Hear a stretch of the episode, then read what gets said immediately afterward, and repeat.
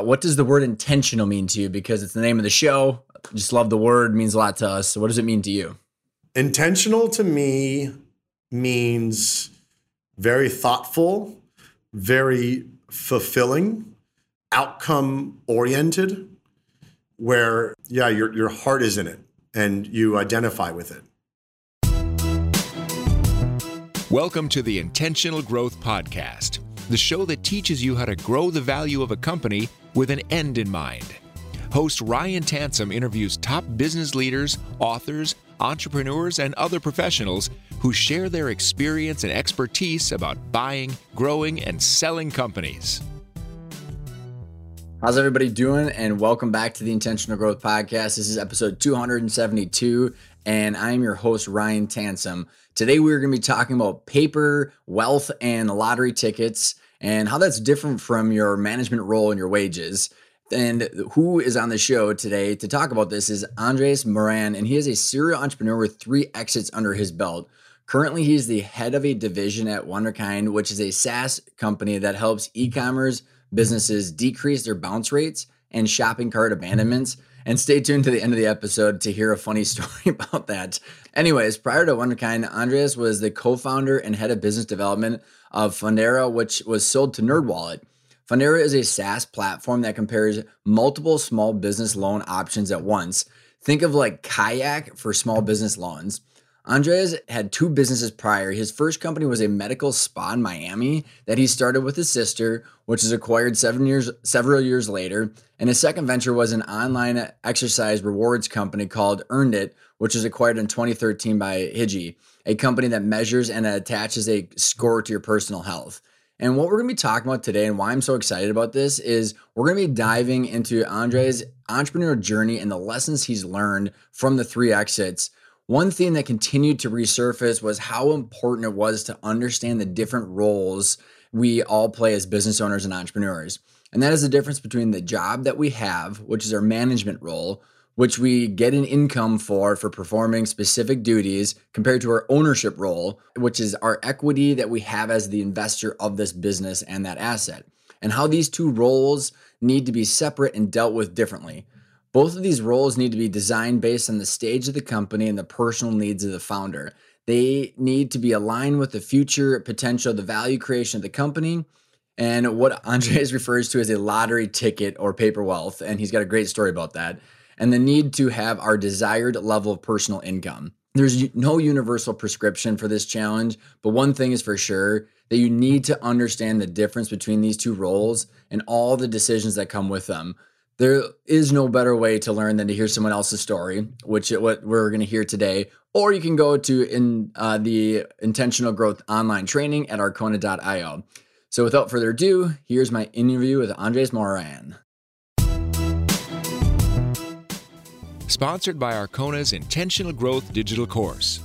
Ryan Tansom and Pat Hobby show you how to shift your mindset away from solving for annual income to focusing on strategies that create long term value, giving you the freedom and choices to take control of the future destiny of your business.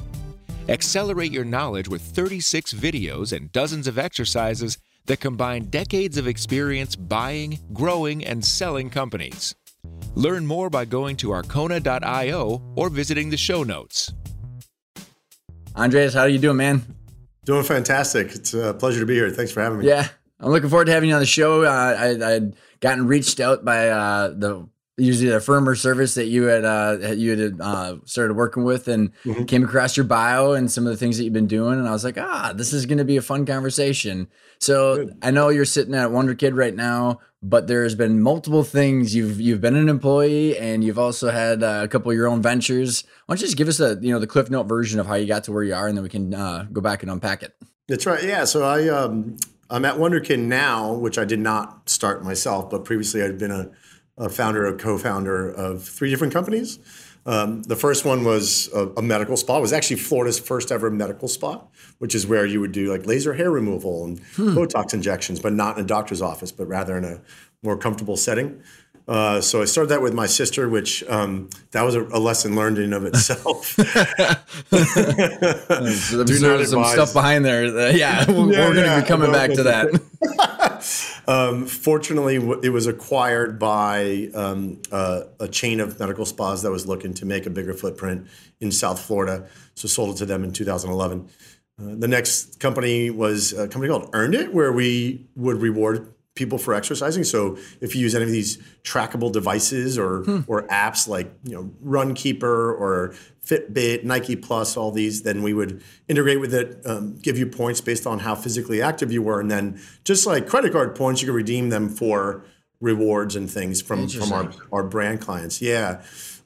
and um, and then that company was acquired uh, in 2013 by this company named Higi uh, in Chicago uh, when Higi itself actually was just acquired last year by a company that is uh, is going public.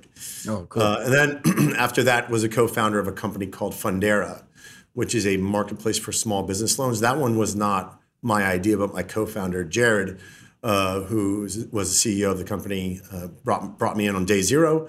We raised some money and, and, had a nice outcome last year. We were acquired by NerdWallet. Some of y'all might be familiar with NerdWallet or even Fundera. Mm-hmm. And uh, and now I am uh, the GM of a business unit here at Wunderkind. So Wunderkind is a software company. Uh, we sell into e-commerce companies and media companies to help convert more of their visitors into customers. So taking that traffic and just making it more fruitful for them. So it's a SaaS-based company.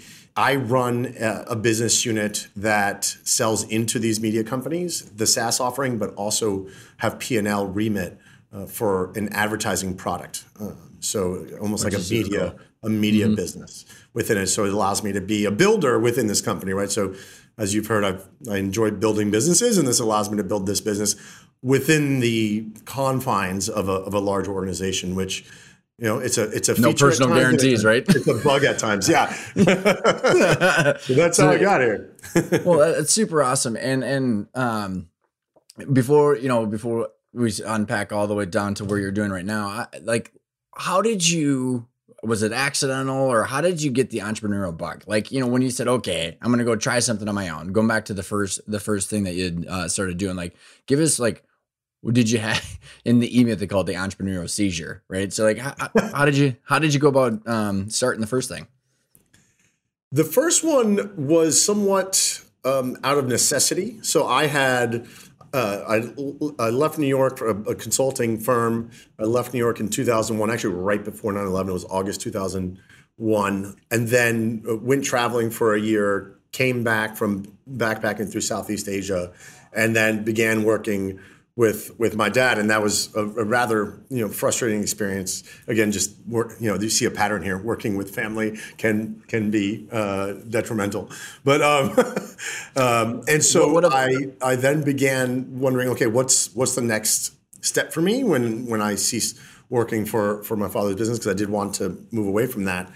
and um, both my parents are entrepreneurs, small time entrepreneurs, and I, I then thought, hey, you know, I was in Miami at the time, saw all of these people with tattoos all over their bodies, and I thought this was probably now like 2004, 2005. I thought these people are going to regret those decisions someday of having all these tat- tattoos emblazoned all, all over them. And Ryan, I think you have, you have some tattoos. I, I got a couple. My my uh, small story about this man. I was I remember I will never forget this because it was like right after I got one of my tattoos. I was like my first one was like 19, and uh, I was at Lids back when like malls oh. were a thing. And yeah. this guy was like, I'm like, oh, dude, you got a bunch of sweet tattoos. You ever think about putting one of those on your hat? He goes, I hate my tattoos. I was like, oh, dude, this is exactly to your point. I'm like, why is that? And I just, he, he pulls up his shirt and he goes, this is my ex girlfriend. And I was like, oh, oh no. man. yeah, just Nasty. big portrait all over his chest. oh, that's terrible. Yeah. That's regret. So I don't regret any of mine, but I know it's a thing. yeah, it's a thing.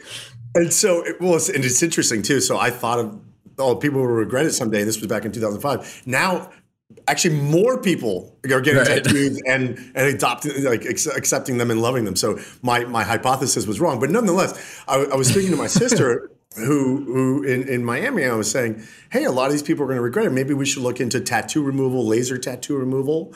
And my sister said, well, I don't know anything about laser tattoo removal, but my my good friend Marshall runs a medical spa in Atlanta where they do laser hair removal and laser vein removal. And I hmm. said, "What's a medical spa?" Started to research it and said, "Wow, you know, Miami is the perfect market for this. And it did not exist in Miami. It existed in New York, clearly in Atlanta, where, where my sister's friend was Marshall. So I brought Marshall on as basically a, kind of a co founder. Uh, of the business, so we can really piggyback on his experience.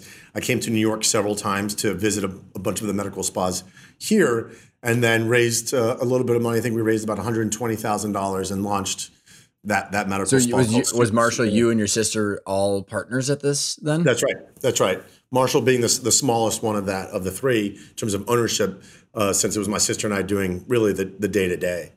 And um, you know, it went really well. We had success very quickly. You know, I I think I made a very naive, amateur uh, decisions where, you know, I wanted to prove to these investors that trusted in us that they made a good decision.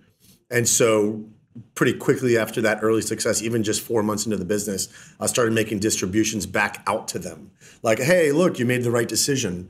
Mm-hmm. So foolish because there was a void in the market for medical spas in Miami. So we were we were basically the trailblazers there. And what we should have done in hindsight, if I weren't trying to prove myself, was I you know I, I sh- we should have gone out and opened additional locations and really created a stronghold on that market. Uh, maybe even raised more money instead of doing the opposite, which was what I did, which was very sophomoric and and and juvenile, which is returning that money to think, well, look, you made such a you made such a wise. Were they requesting it or anything? Or they were, they, not even. You know what I mean? Really? Like it was just so, kind of just so trying stupid. to trying to make sure that you're yeah the, the, fear of if you've never raised money before, making sure that like hey you know I'm not going to take your money and yeah. How long how long did you guys have that business? So we had the business. So we we we launched it in 05. We ended up selling it in 2011. Okay. I did leave uh, the business. Well, I, I, left to go to business school here in New York in 2007, and then my okay. sister continued to run it. Um, and then ultimately, you know, she, she started to have a family, uh, and so we had one of our investors' wives managing and running it, which did a great job. And then we we were able to, to, to sell it. Fortunately, that was an inbound interest in, in selling it. I tried to find a buyer a few years prior to that, nurturing relationships with other medical spa owners. But then what happened was the medical spa industry took a hit because there was so much competition that that pricing started to plummet. We never reduced our pricing. I'm a I'm I'm, I'm very averse to discounting. Uh, I'm much more in favor of, of, of premium pricing premium product, premium experience. And so we maintained that. And it was very difficult to maintain that for a long time, but we did. And ultimately, it served us well because the other medical spas had a race to the bottom and they went out of business and we we maintained and survived and then were acquired. What when you said uh, when you laughed about saying that you partnered with your sister, what what what was some of the challenges that that surfaced? Yeah, I mean, I'll start with when I when I left to go to business. When I what happened was full full transparency. I had a, a, a, long distance girlfriend that was very serious. She was in New York. I was in Miami, so I wanted to find a way to get to New York. Have a real reason to get there. I applied to Columbia Business School. I got accepted, and that was my ticket. And so I, I and I loved New York City. I'd lived there right after college, as I'd mentioned, and so I wanted to get back. And and I think my sister felt this is getting real, you know, transparent, like opening the door. Mm-hmm. My sister felt probably that I was I was betraying her, which I, or you know, just leaving her behind, uh, which was of course not my intention nor, nor my motivation in any way, but that was how she perceived it, and so it did create certainly a, a, a rift temporarily between us, and you know, we we got past it. And, wow, it's been a long time now, uh, mm-hmm. so everything's great and hunky dory. But there was a period of time there, I would say, for you know several months where it was it was tough. It was tough. What's, and then and the, well, I, I oh. was say, sorry to interrupt. I, I I think what's interesting and to kind of give you some vernacular that over the you know the years of the podcast and then our business that there's this concept of ownership versus management roles that you get the, you know, like what you get your paycheck for your wages versus like hey i could have equity in this business and not have to work there and mm. most people that I see in family business, my dad and I never understood Andres. It like so not you you could solve for those things differently. Like, hey, you can like leave, be an absentee owner, but still own equity. Or like I mean, you had you had investors that didn't work in the spa, I'm assuming, right? So like, and most right. people that didn't figure that out, do you think that that was part of it, or like not understanding the separate? absolutely that could have been part of it. You, you, you hit the nail right on the head, right? Like the way to really create yourself uh, set up, you know, set yourself up for financial independence and success is to have equity and things, and not necessarily just rent your time out. And I, I had had that epiphany while I was, you know, because I was working at the medical spa full time as an employee, but also an owner. Eventually, I just thought, well, you know, I think once I realized I'd made that mistake of not expanding when we should have, and you know, pretty quickly, tons of competition came in, and I saw that there was going to be limited opportunities for growth of the business, and I realized, okay, well, maybe I shouldn't continue to be renting my time out as an employee of the business. Of course, retain my equity stake, but now perhaps go on to you know larger and greener pastures in my mind. Mm-hmm, mm-hmm. Um, and and you know, I think my sister uh, did not have that same interest as I did to to go move on and just do more and bigger things. She was she was happy with with what was going on there. So I think it was a different the paycheck and having has having some flexibility over day to day stuff and that's exactly right. That's exactly. What was it like bringing that uh, that GM on? And then how did Marshall fit into the whole piece? And I'm, I'm just super intrigued on this. I know we're, we're, we're pulling from years back in your memory and we'll make sure to, you know, expedite the journey. But like, I'm just curious because this whole like equity versus roles, it's just such a common issue. So like, how did Marshall fit into the picture? And then this new GM that came in, how did, how did you guys handle that? Yeah, so so so Marshall, in hindsight, was probably overcompensated from an equity perspective. Um, we wanted to be really generous with him at the beginning to make sure he wanted to sign on with us and gave us that knowledge dump, knowledge dump, and be with us to, to guide us. In in hindsight, he probably did receive too much equity for for you know for what we received in exchange. So and then the GM that came on ended up being uh, after my sister was the wife of one of our investors, and so okay. there was a vested interest there uh, uh, in making sure that the spa uh, succeeded, uh, so that that you know all the investors could get paid out. But yeah, it gets tricky when you start talking about both the cash compensation and the equity compensation. Also, with equity, like in the startup world, equity vests, right? Oftentimes, and especially the, in small businesses and LLCs and what have you, there aren't vesting schedules, which means sometimes someone will get a nice ownership piece up front and then and then not contribute as much down the road, but they still retain all of that equity, uh, mm-hmm. uh, which doesn't make a lot of sense in the startup world, as probably lots of lots of people listening in understand. There is that vesting schedule to make sure that there is this consistent value exchange between mm-hmm. the individual and the company, mm-hmm. and um, and so yeah, th- th- those are tricky conversations that need to be sussed out early, and there, it's a little bit, it's part art, part science into how you compensate people with a mix of both cash and equity. How did you guys go about uh, when you got this out of the offer? Did you guys you did you guys take it to? Did you guys bring on a broker, investment banker, or and, and we don't have to focus just on this sale too. Like you know, just in general, like these concepts are just so you know you, have got you've had multiple exits. So you know, did what did you did you how did you go about this one, and how did that reflect on the other the, the things you did on the pre the next two? The next, yeah. So with with this first one, it was fortunately inbound, where someone was looking to expand, and so they contacted us. We did not enlist a, a broker or uh, even a, a, let's call it a small banker or an advisor in any mm-hmm. way. We basically did it ourselves. Um, just the brain trust of of of us and the investors. There were some sharp investors in, in there as well who had oh, experience oh, in, yeah, yeah. yeah in, in, in, these types of transactions and uh, yeah, I think it, was a decent outcome. You know, um, all the investors got paid back their money and then some with a decent IRR. We got to you know relinquish any sort of liabilities on the machines that we had to rent and the and the space. So we had the landlords on board and, and everything. So it was it was a nice clean transaction that um, went really well. Was I was able to pay down a little bit of credit card debt that I had accrued. Uh, yeah, so that, what that, did you, What did you learn about valuations? You know, and and and pull from whatever part of your your story and your journey that you want to like it you know over the years on this show i i realized that i'm like oh like not every un, not, like my dad and i i didn't understand valuations to begin with and what created enterprise value and a lot of people learn it that i've realized over the years that people learn it through exiting and that's when they learn it which is a shame. Like where what did you learn off that first one and then how did how about the other two like of what actually creates value on the when you go to to actually sell the company.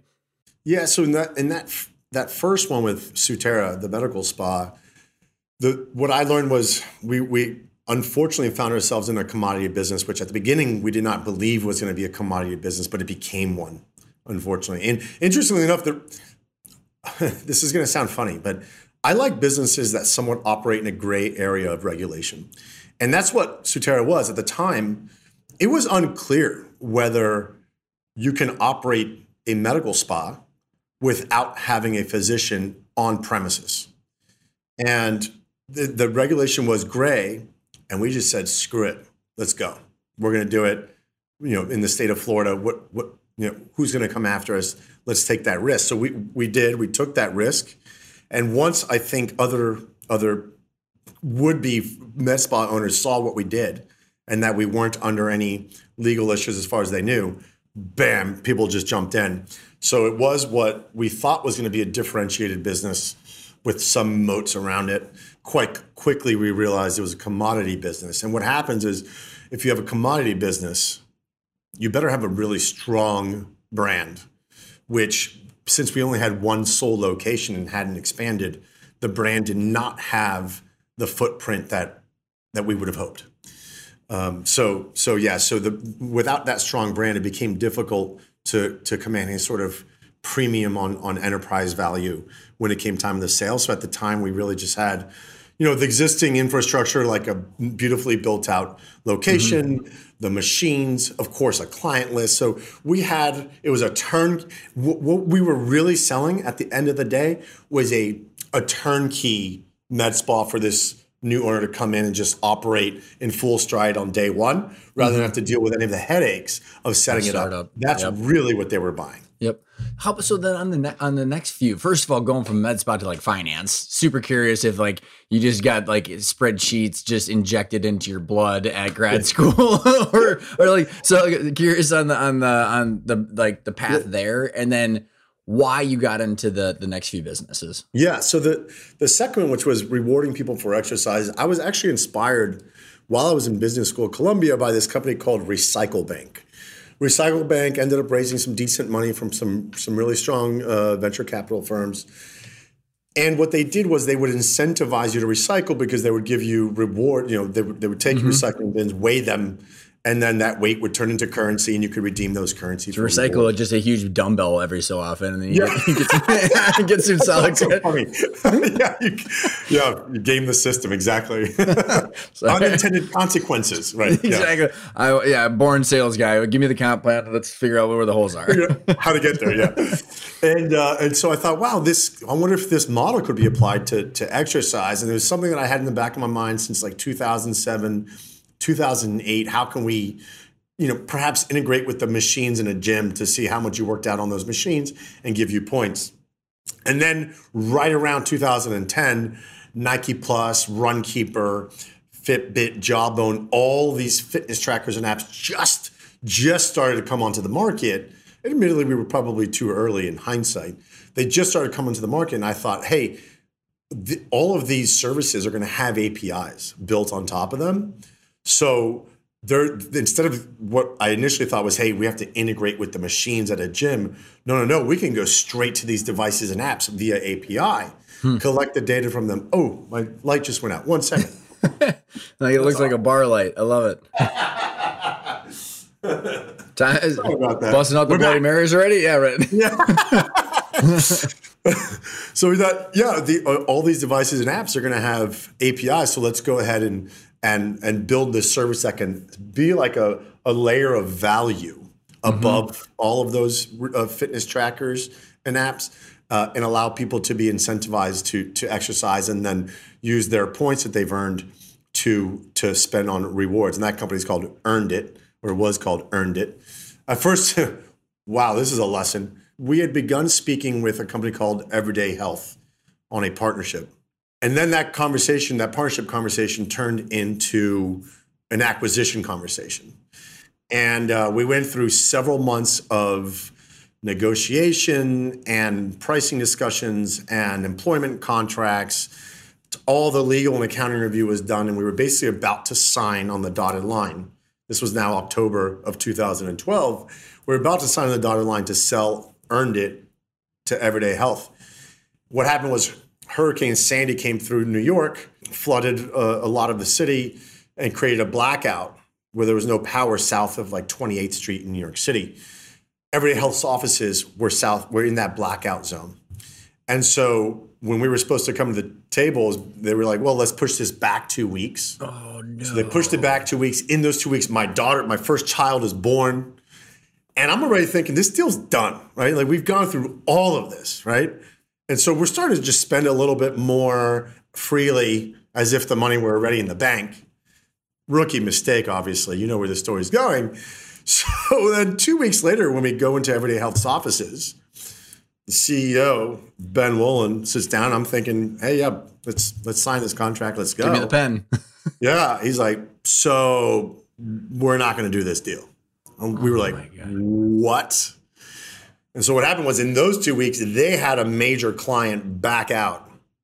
And they were banking, and for confidentiality reasons, I'm not going to share that client, but they had a major client back out that was going to basically be a large subsidizer or or or buy, you know, basically like fund. Strategic. They were going to de- deploy the the app or something like that to that yeah, client or something like that. Exactly. So that client backed out, and then the the ripple effect was they backed out of our deal, and it was just an absolute gut punch, uh, but a real lesson in. Hey, these things can happen at the last minute. The deals fall apart. How long have Do you guys been? Spending. Yeah. oh man, I the, the amount of times I've had people were like they're literally yeah, you're like there's either mentally spending the money and therefore they yeah. call it the, like the death by a thousand or every oh. deal oh. dies a thousand deaths because the, I mean people just want it to be over at the yeah. by then mentally but other people spend the money too and the wire hasn't yeah. come across. How long were you guys in business when you guys were doing that? So we had started earned it in 2010 uh, I think we we launched officially in March of 2010. That deal happened October 20th. Well, not the deal, the broken deal mm-hmm. happened in October of uh, 2012. So two and a half years after we had launched, and then fortunately a year after that, we were able to sell the business successfully to Higi, which was based in Chicago. Also, that started as partnership discussion, uh, and then morphed into an acquisition discussion met with them. They they they submitted a an offer. I turned it down. Two months later, I went back to them like, I'll tell you what, I would like to do a deal. Here's a minimum requirement of uh, mm-hmm. from a cash component. We'll talk about the equity later, but here's the cash component minimum we need to see in this deal. And they took it to the board, and we were able to we were able to to, to get it done. So, and, um, but did you have yeah, partners at that at that firm? I'm so sorry. Did you have did you have partners at that company? At, at Higi? Yeah. Yeah, oh, no, no, no. Higi at, at, at, the at the the app that what I, I, don't know what the name of your company was. The one that oh, you earned it. Earned, earned yes. it. Yeah, yeah.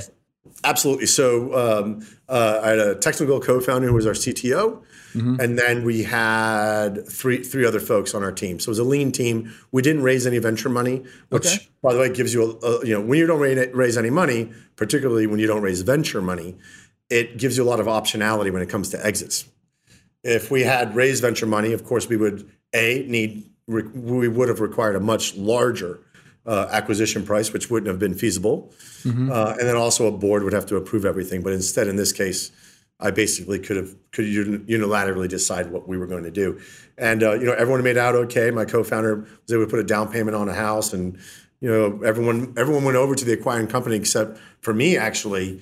Uh, I then after that was in the process of co-founding Fundera which that's when I was brought in by Jared Hecht, uh, who was the the CEO awesome. his idea. Yeah. So a couple questions before we get into the Fundera is the you know with you and your partners, um, were you guys paying yourselves and were you cash flow positive? How did they value it? Because it's always this mixed bag, Andreas, is that like is it a multiple revenue? Who cares if this thing's burning cash? Because like a lot of those, like on the SaaS and tech plays, and especially when you throw the VCs in, a lot of logic goes right through that freaking window. And so then, like, how did you guys get? How how was the valuation? And did you learn anything in that broken deal that you did differently in that span before you ended up selling it again?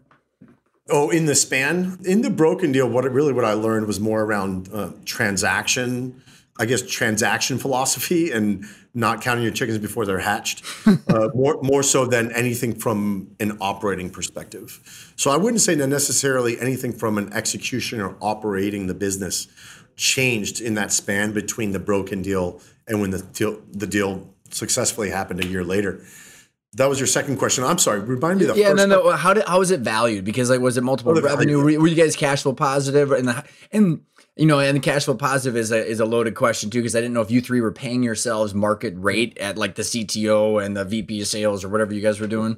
So we, uh, I was not paying myself anything from a salary perspective. The other four individuals on the team, including my CTO, were paid, but absolutely not market rate at all. I think once you weigh in the the acquisition amounts, and then it, it, you know, kind of kind of made them whole. Admittedly, not entirely, mm-hmm. if I'm being honest. Um, mm-hmm. But but it did get very close to making them whole on what would have been a market rate cash compensation. So because they were bringing you know, making less than market on a salary and a cash basis while we were operating the business, we were profitable. We had to be because you know I wasn't able to fund the business from my own personal account, and we mm-hmm. hadn't raised any outside funding. So the business had to be funded by our our customers, by our clients.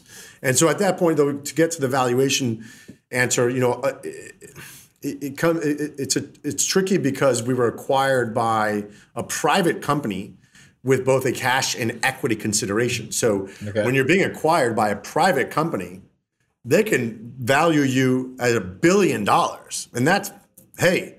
But now the other math you have to do is well, how are they valuing their equity? Because if they're like, hey, John or Jane Doe, we think we'll buy you out for a billion dollars. Here's a hundred thousand dollars in cash, and the rest is in equity in our company that we think is worth twenty billion when it's you know worth you know remarkably less. So when it's private company equity, there's that extra step of well, now we need a line on your equity on you know because that's that's the conversion we need to do under under the hood, right? Uh, which it gets tricky. It's so interesting, Andres. uh, We we have a um, and one of our clients that uh, has our, our CFO services that, that with private equity when they want you to roll a bunch of money back in, very few people like like actually know this or like understand it to the point where they act on it. Is like you're now an investor in that company, so you can Yeah. actually do reverse due diligence, just like you were saying. Absolutely. And like it, all the logic applies, man. yeah, you've traded one lottery ticket for another lottery ticket, but don't be fooled. You're still just hanging on to a lottery ticket. exactly. Yeah, there's no cash. There's, you don't know whether you're getting 30 years or Yeah. whether you're getting over 2,000 years. That's right. Now, sometimes I'll tell you what. You look at the, you look at some public market examples which are fun to look at. For example, Twitter when they were worth about 60 or 80 million acquired a, a, a Twitter search engine called Summize. This was way back. I mean, we're talking maybe 2008, 2009. They bought Summize for maybe $10 million when Twitter was maybe worth 60 million. So basically a sixth of the company. So Summize actually was a you know several billion dollar acquisition when you really look at it, which is interesting. right? Isn't that? Is it? Yeah, those those those those founders, the people that got that equity swap, are, are not doing too bad. yeah, I mean it really worked out for them. Really worked out. So then, so y'all, so your other co-founders ended up staying at the the acquirer. They did. They stayed at the acquire, and then I, I went on to to co-found Fundera with Jared and and and, and Rohan, our CTO. I will say one last point on. I think what made the earned it acquisition successful was um, we made sure that we were in the orbit of potential acquirers, and I think that's important because you know you'll hear the mantra that companies are are bought not sold, and frankly, I think that's bullshit. I think some companies are are bought not sold, but you know chances are uh, you know all of us on this call here are not one of those companies that are bought not sold. They tend to be they need to be sold a little bit. And you need to you to do that you don't necessarily go around saying hey we're for sale we're for sale because then there's a discount on, on on applied to you. But you just make sure that you're in that orbit of potential acquirers. You make sure that they know and you can you know you can really highlight and spin a little bit your progress and you know the the the the fanatical uh, clients that you have that love you and stick with you and you can you know you really tell that story in a, in a strong nice beautiful narrative eventually believe me their ears are going to perk up and they're going to think about acquiring you what is your definition of orbit? And maybe give us a couple examples of how Yeah. you you acted on it. I would say um, in an orbit, you want to perhaps set up uh, partnership discussions, ideally even partnerships. If it's potential uh, acquire that's competitive to you, um, you know, sometimes it is good to to keep your you know keep your enemies close. Uh, and so, I, you know, they say the devil you know is better than the devil you don't know. And so, hey, every quarter or so, why not go and and grab drinks or uh, uh, break bread with the the CEO of, of a competitive company? And you're not going to get into you know sharing these super you know trade secrets or anything like that. They may they may not know, but you know, everyone can peacock a little bit in those meetings, and eventually, if, if, you know, uh, if mm-hmm. if, if the, those com- that those competitors are larger than you, um, they may want to buy you out as well if you if you continue to tell a really nice story over and over again. But it, it's an investment, right? I mean, you probably want to be in setting up those quote unquote orbits for you know one, you know one or or two, or two years. Mm-hmm. It's not going to happen yeah, in a matter of months, you know. Yeah, I think it's very consistent with, uh, with some other stories I've heard. I mean, like those partnerships allow you to, you know, and then both of you end up knowing each other how you work better and then, and you get through due diligence faster yeah. and there's actually like you get you get the emotions going you get you levers that peacock right that's right that's right so why did you like what you know after two exits like this in wildly different kind of operating entities like where was your head at andres like as far as like why fundera why going after that? Why number three? How did yeah. you know like where like where were you at with your mental? Yeah, that that, that would have landed in my lap. So J- Jared Hecht is one of the smartest people I've ever met in my life. Uh, just an incredibly sharp guy, incredible entrepreneur. Before that, he had co-founded a company called GroupMe, which was one of the first group messaging apps. Um, and he had a, a, successful exit from that, sold it after a year to um, to Skype actually, and then Microsoft acquired Skype. So he had a two-year retention period at Crazy. Microsoft, and basically at two year and two years in one day, you know, he says, "Hey, Andres, can we go go grab coffee?" I was like, "Sure." Uh, at the time, I'd actually just given verbal acceptance of a job offer at a at an ad tech company to go be like an SVP. And uh, it was only a verbal acceptance. I hadn't yet signed the letter. I do feel badly about it what, with what I'm about to tell you, which is, you know, I go and have coffee with with Jared, and Jared's like, look, I have this idea for a business. There's all these alternative lenders, like non-bank lenders, that are coming on the market. It's going to be a very fragmented market. Already is. Basically, I want to create a almost like the common application in college where you can just it's like an aggregation play where through, mm-hmm. through one uh, channel you can get access to all of these lenders as opposed like to going or something like that for travel or something like yeah, that. Yeah, it's almost like a, what we used to be called like, kind of like a kayak for small business loans. You just uh-huh, yeah, hundred percent. Yeah, yep. And and so I thought, wow, this is this is very interesting. I I love aggregation plays. I love marketplace companies. So it really really piqued my interest. And again, uh, uh I really respect Jared as an entrepreneur and his intelligence. He had previously, you know, we had talked about me joining uh, GroupMe. The, the timing just never worked out. So we had wanted to work together in the past, and so I thought this was a phenomenal opportunity for me to to do that.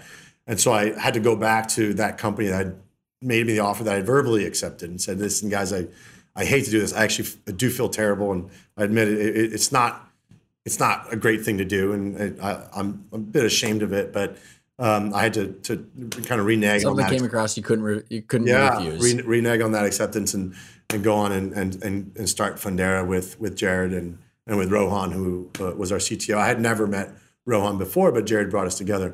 So Fundera was really Jared's brainchild, and he you know he he was CEO. He continues to to was he the tech person too or like what was the like on ground zero like what was everybody's roles and yeah. how was the funding and equity so structure? yeah you don't have to give percentage or anything yeah, like no, Just like what no, was the conversation like? For sure and, and this is also like an interesting lesson learned. So so jared was the the, the mastermind behind everything. He was the real ringleader.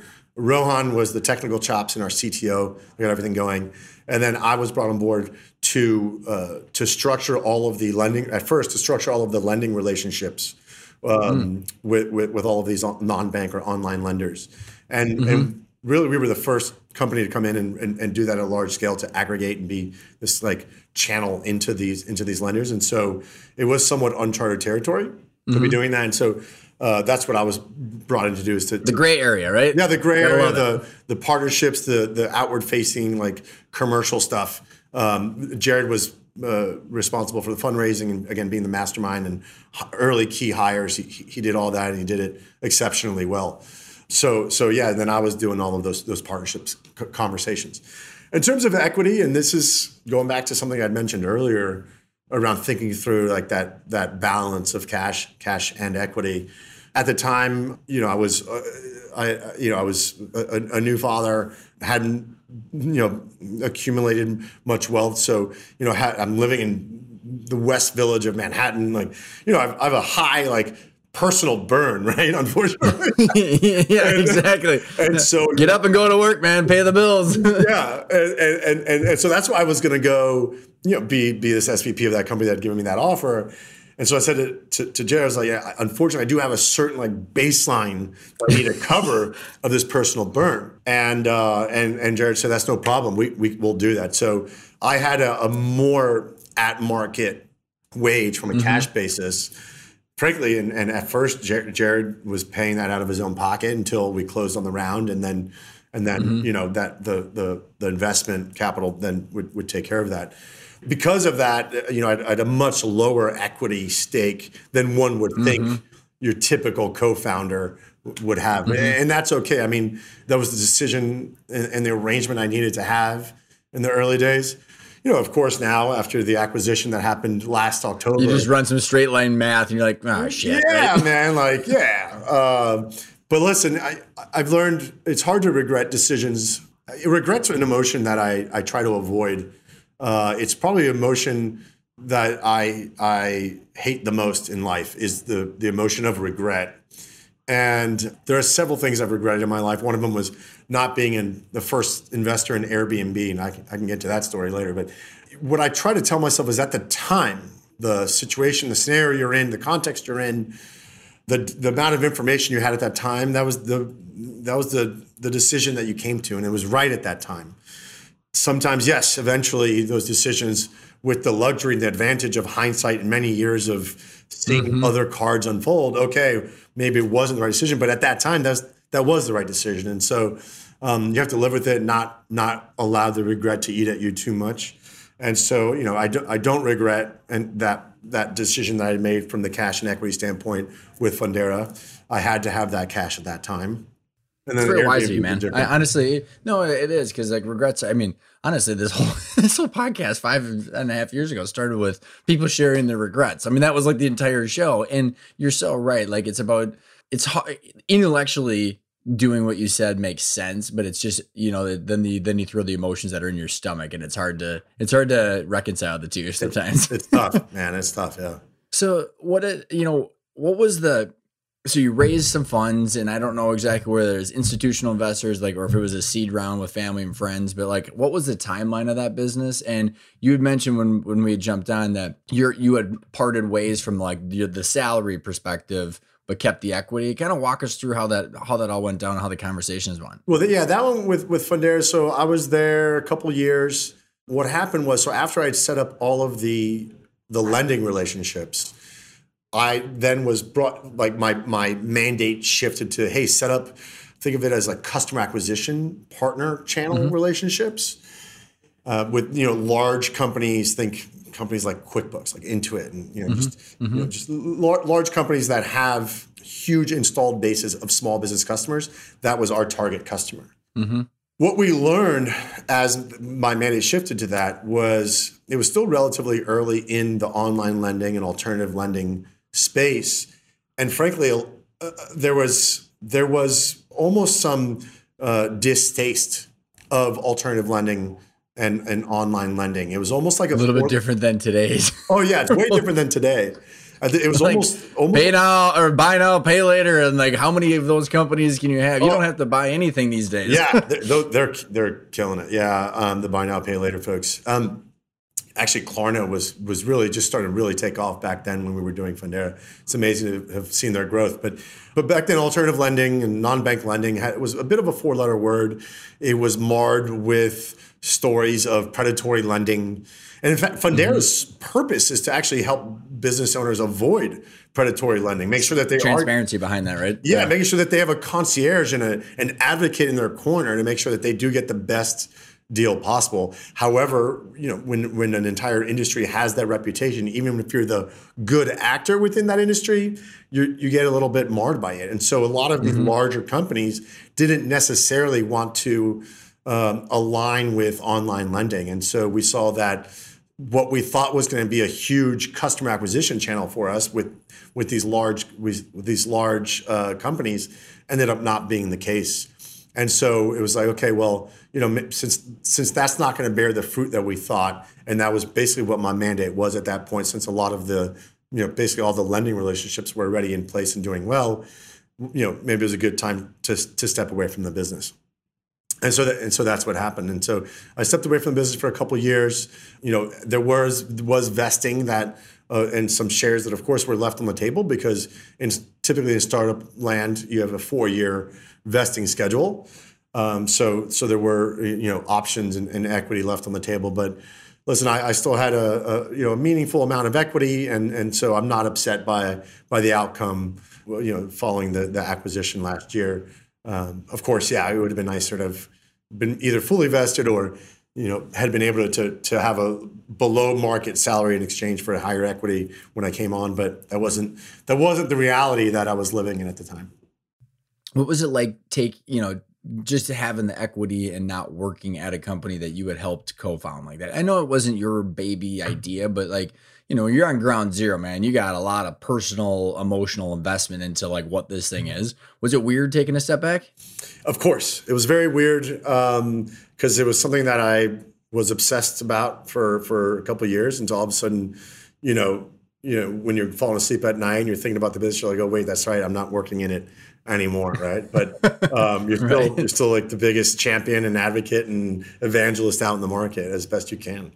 But yeah, I mean, it turns out you know I have over the years I had plenty of those lottery tickets, right? So you know. Earned It was acquired by Higi, which was a private company. So I had that private company lottery ticket. I had the Fundera lottery ticket. I had the Outbrain uh, which is a company that I was working at full time while I was doing Earned It on nights and weekends. So Earned It wasn't, believe it or not, my full time thing. I was doing that on the side mm. when I was working. Oh, interesting. At, yeah, when on the side when I was working at Outbrain. That's why I didn't need to necessarily pay myself a salary because I was already, you know, um, being paid, uh, you know, being paid market rates at Outbrain. Got it. That makes a ton so of sense. So the Outbrain lottery ticket, Outbrain actually just went public this past summer. Um, although I'd sold, I'd sold my, all of my Outbrain shares on the private markets in a secondary sale in January, all of my equity, and then three months later, they or four months later, they say, "Hey, we're going public this summer." I'm like, "You got to be fucking kidding me!" oh my god, Jesus! Oh, what a bummer, man. Yeah, man. No, but so the, so you were cashing in these lottery tickets to actually yield yourself some some actual capital. Yeah, yeah. So so these lottery tickets have also, I've you know the I guess the maturity date on these lottery tickets when when you're dealing with private company stock they tend to be several several years. It just so happened that the outcomes of these lottery tickets are now starting to come to fruition. So you know, the lottery ticket I had with Higi, unfortunately isn't. I don't believe going to yield anything anymore. So that one, you know, that one you could rip, you could rip that lottery ticket up, and that happens.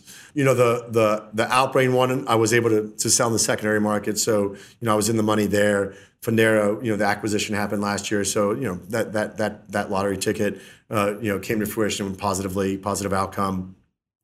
I still have a lottery ticket here at Wunderkind, you know, meaningful amount of equity here. Uh, so we'll see what, what happens there. You know, I think we're on a really great path and trajectory. So I'm, I'm very bullish that that lottery ticket also will will lead to a positive outcome. And then now lately, I've been making some angel investments just to to increase the number of lottery tickets I have because it's fun, man. Right? Like same reason that you go and you play the lottery. That's like, why hey, you get a lottery ticket. Yeah, yeah, that's exactly right. Let's see what happens. And um, you don't expect them all to pay off, of course. But so far, my, you know, the hit rate's been been really strong. You know. Um, well, and I want to talk about Wunderkind a little bit, and and before we do that, so because of the multiple roles that you have, like when you think about your identity, like uh, what do you place it on? Is it the gig that you're working on immediately, or is it where you have your equity in the lottery tickets, or is it like as a serial entrepreneur? Like I'm just like where do you place it? Because I think a lot of people that stick with one thing for so long that it's so devastating. Yeah. When they have to part ways from that. How how do you how have you kept yourself baseline? Yeah, my identity lately has actually been very Wunderkind focused, which is typically if I'm working at a company that I didn't start myself, my mind just starts to wander and go into more entrepreneurial endeavors. Um, uh, and so I get distracted. Wunderkind is not a company I started myself. However, I have a real, real strong sense of home here, a sense of belonging, a sense that I am making an impact to the company with the business unit that I'm effectively the CEO of a business unit within the company, and so I feel like you know, I'm you know entrepreneur uh, in that capacity. So mm-hmm. uh, I do identify a lot with the business unit that I run and, and with Wunderkind as a whole, and so my mind has not been wandering into hey what else what else could i be doing from an entrepreneurial perspective which is a beautiful thing right to know that i, I how did I, you find it like like what, what else were you looking at and, and and some more context behind the question too is again like I, have I actually said at one point like I, am professionally unemployable, like because I because I had to work for myself. I'm, I'm, I, I agree with that. I completely agree with that, Ryan. Like I, I find myself professionally unemployable too, for the most part. Except here, I'm a I report directly to our CEO and founder. Uh, his name is also Ryan, by the way. Um, nice. And, he must be a good guy. Yeah, he's a great guy, brilliant product visionary. He's so so sharp.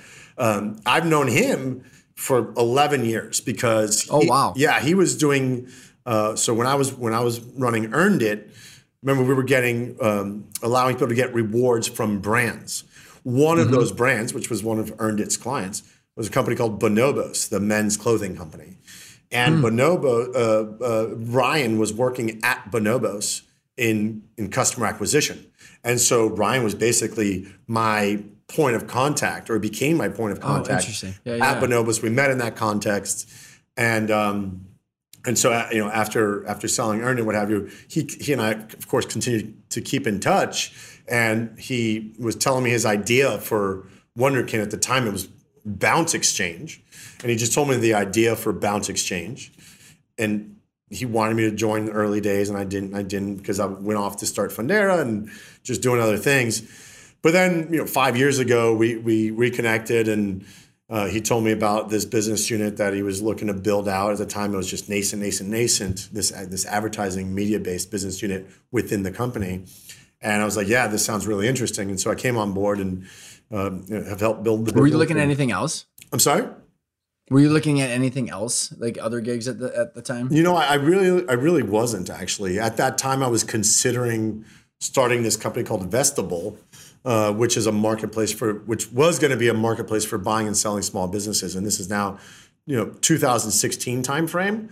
So this was mm-hmm. before MicroAcquire and QuietLight. A lot of these, you know, before mm-hmm. a lot of these these uh, marketplaces for for buying businesses really became popular, or most of them weren't even started yet. And so uh, mm-hmm. I, I I wanted to take the learnings from from Fundera and, and, and, having a small business marketplace and how to acquire small businesses. Oh, interesting. Uh, and create this marketplace for the buying and selling of small businesses. So yeah, that was the that was the goal was to hey, can we can we do this? And so we I did it with a, with with a, a, a friend of mine, someone I knew by the name of Peer P I R, and so we started working on that together for for several months, and started having some conversations with investors. Um, it turns out we weren't able, and this was 2016 when things were remarkably different from a fundraising context than they are now. Now, it you know it's you have it. You, can you breathe here? Would you like some capital? Yeah, yeah, yeah. I know, and I you know, and I actually it is the case, and it seems to be the case. At least that's what you're reading in all the headlines. Although that's got to be really frustrating for people that are struggling to raise money because they're like, all these people seem to be able to raise money like on a whim. But what's happening to me? I think the business? funds, the the VC funds and the PE funds and the aggregators can raise funds really easily, but the companies are still having a hard time because you got the gatekeepers. Yeah. That now, I mean, it's yeah, it's a it's interesting dynamic going it, on right it, now. It is, it is. Um, but back in 2016, it wasn't nearly as frothy as it is now. And so we were trying to raise money, and for good reason. I think there was concern from investors and concern from really sharp people that we spoke to in the market around can you actually take this transaction and make it online? Can you can you can you take it this offline business broke because we what we were wanting to do was to actually replace the small business the offline small business brokers right and there's tens of thousands of these online small business brokers and they don't have the best reputations which if you think about it what we were trying to do with vestable in, in replacing these somewhat what are perceived as shady small business brokers is similar to what Fundera was doing to right, just a marketplace. Yeah, just transparency. Yeah, transparency and be the good actor in this space.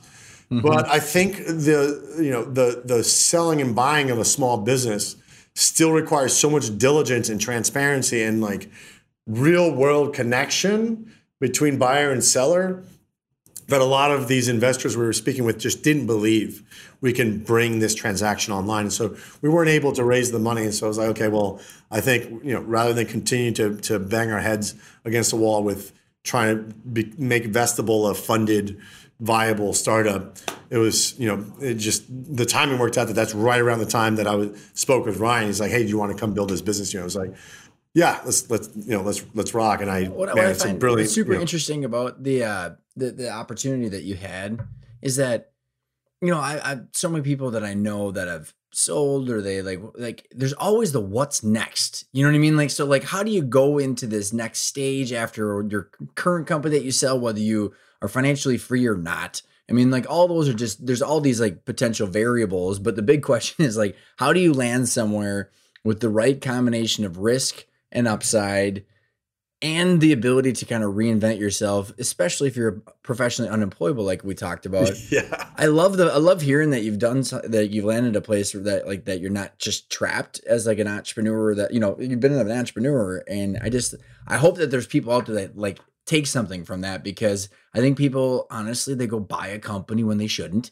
right? Or they go like they oh I'm now this you know I got the Midas touch so I'm going to spread my wealth into all these companies and they all like they don't pan out the way they do. Yeah. So like people just don't know what to do honestly afterwards. yeah, yeah. Let's be honest, as we all know, entrepreneurship is a slog, right? Like it is not glamorous. It is just like man, like it's rewarding and fulfilling, and you know, enter here all of those adjectives, but another adjective that we can't ignore is that it's a pain in the ass, right? And so sometimes there is a luxury not like going on and just starting the next thing again or you know buying a business and being the sole operator of that business or the head of that business. There is a benefit to going to let's call it the comforts of a of a larger funded mm-hmm. company.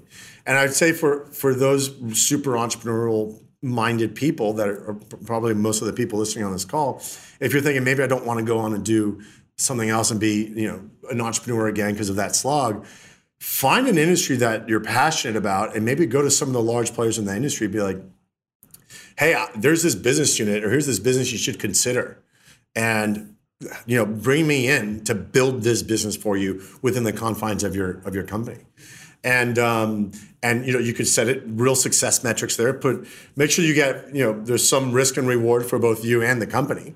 You know maybe mm-hmm. they pay you they, they do pay you perhaps a some sort of market or below market rate, but really the money will be had in hey if you can build the successful business unit that the you know the real reward is is down the line in, in mm-hmm. building out the business and de-risk it for that for that large companies you know say hey we're going to share we're going to share mm-hmm. in the risk here I love it. And to, yeah, it, so much truth about what you said. So let, let, what is Wunderkind? And like, it, I think what you were describing, what it does helps also online companies grow value by realizing uh, where more money is. So why don't you give us the the overview of it? Yeah, the, the what, what, you've been up to. Yeah, absolutely. The rundown, um, and and it's something that um, can be considered almost like a a marketing operating system.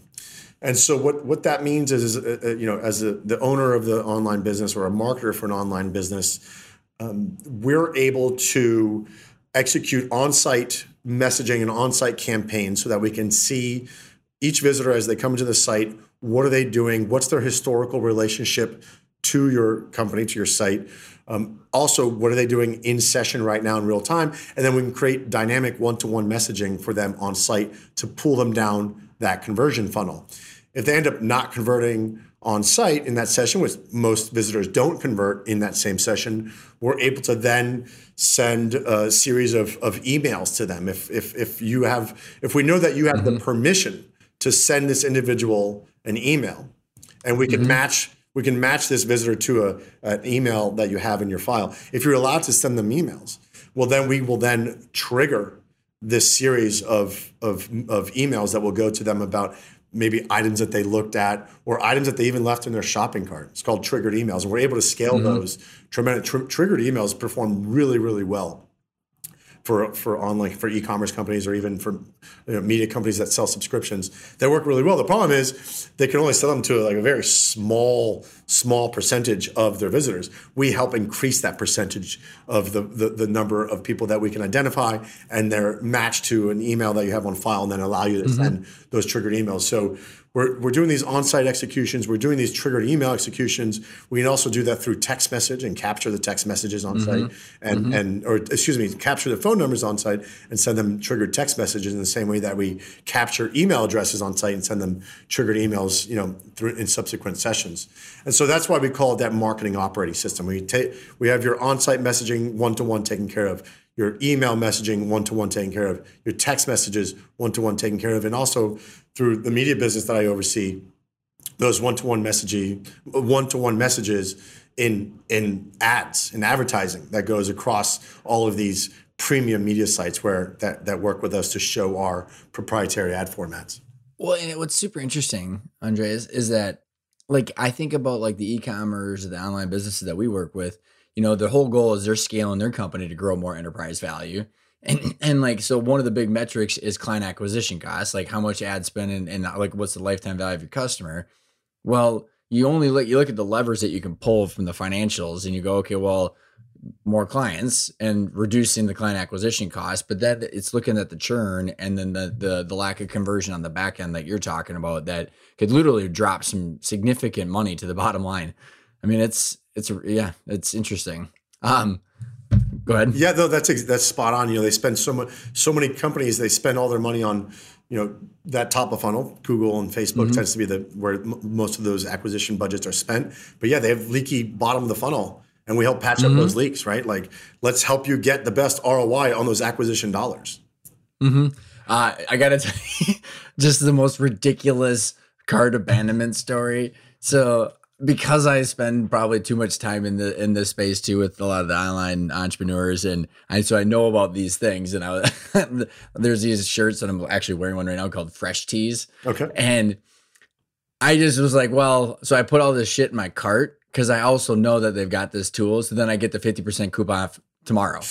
Yeah. so I like actually go in there and leave it there on purpose. That's that's yeah, you're hacking the system. You're I know. Like, that's awesome. You're hacking the system and you know, we Wunderkind for a lot. I don't know if we work with Fresh Tees. Actually, I should know that. Oh, uh, I don't know. Uh, yeah, should have maybe yeah, we're, let, we're, left it we're anonymous, the, but we're, we're the engine behind that. We don't. We're not necessarily the ones proposing. Hey, hey, Fresh Tees, you should do leave it in your cart. Off, but we, we do power that that technology behind the scenes. But that's smart. I'll tell you what, though. You know, Ryan, by you doing that, if it, and again, I don't know if we work with Fresh Tees, so disclaimer but if you do that, we get great credit for that because it was our triggered email that went to you that then you converted. I'm glad I'm supporting. Yeah, please keep doing that. oh, that's awesome. But you know, I, all joking aside, it's it outside of me. I mean, most of those people like it's you've already paid for all the ad spend, so you're gonna drop. It's gonna drop right. The money's gonna drop right to the bottom line. Yeah, because they're already sitting there. That's exactly right. Dude, this has been a blast, man. I'm yeah. so so happy that you were able to share the the, the journey with us. Um, two questions. Rock it out. What does the word intentional mean to you? Because it's the name of the show. Just love the word. Means a lot to us. So what does it mean to you? Intentional to me means very thoughtful, very fulfilling, outcome oriented, where yeah, your your heart is in it and you identify with it. Awesome. Awesome, awesome. Where can we find more about? Where can the listeners find more about you, Wunderkind, and any of the things that you've been doing? Yeah, you know, I've, I've, I've been telling folks, feel free to email me. I love I love receiving email. Um, my inbox is sometimes my to do list. I, I, guess it is for a lot of folks, but it's that's where I, I, tend to connect most with people. I mean, I of course I have LinkedIn and, and, and Twitter, but honestly, I think email is more personal, and that's where I, I, I am happy to engage. And uh, my email address is Andres, which is A N D R E S at wunderkind.co, And Wunderkind is W U N D E R K I N D dot co. We're working on the dot com, so for now, just keep the M. That, that goes fine. Yeah, it's all good. Andres, this has been so much fun, man. I appreciate you coming on the show. Thank you, Ryan. Really appreciate it.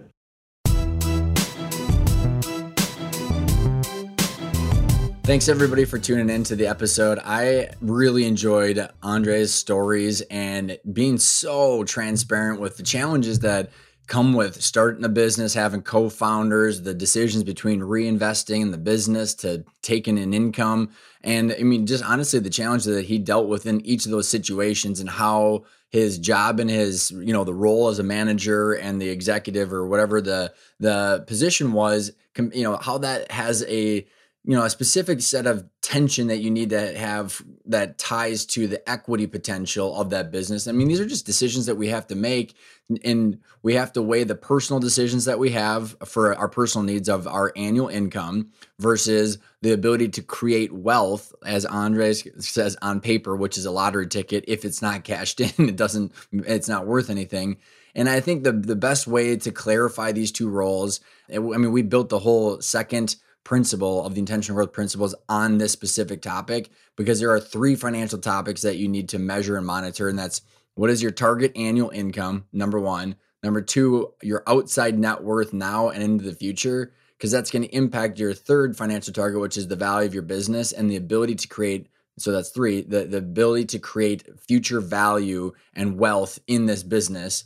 And sometimes it's not, always black and white on how those how those three financial targets rely on each other to help you make a decision of what's right for you today and into the future. So that's why I would suggest go check out the intentional growth training online, where in the second principle, we break down how to think about these three financial targets and then really how to align and get clarity the value of your business and that equity value into your personal situation. So you can focus on growing value once you have your target annual income and net worth uh, accounted for. So, anyways, thanks for tuning in. I really enjoyed the episode and I can't wait to uh, see you next week.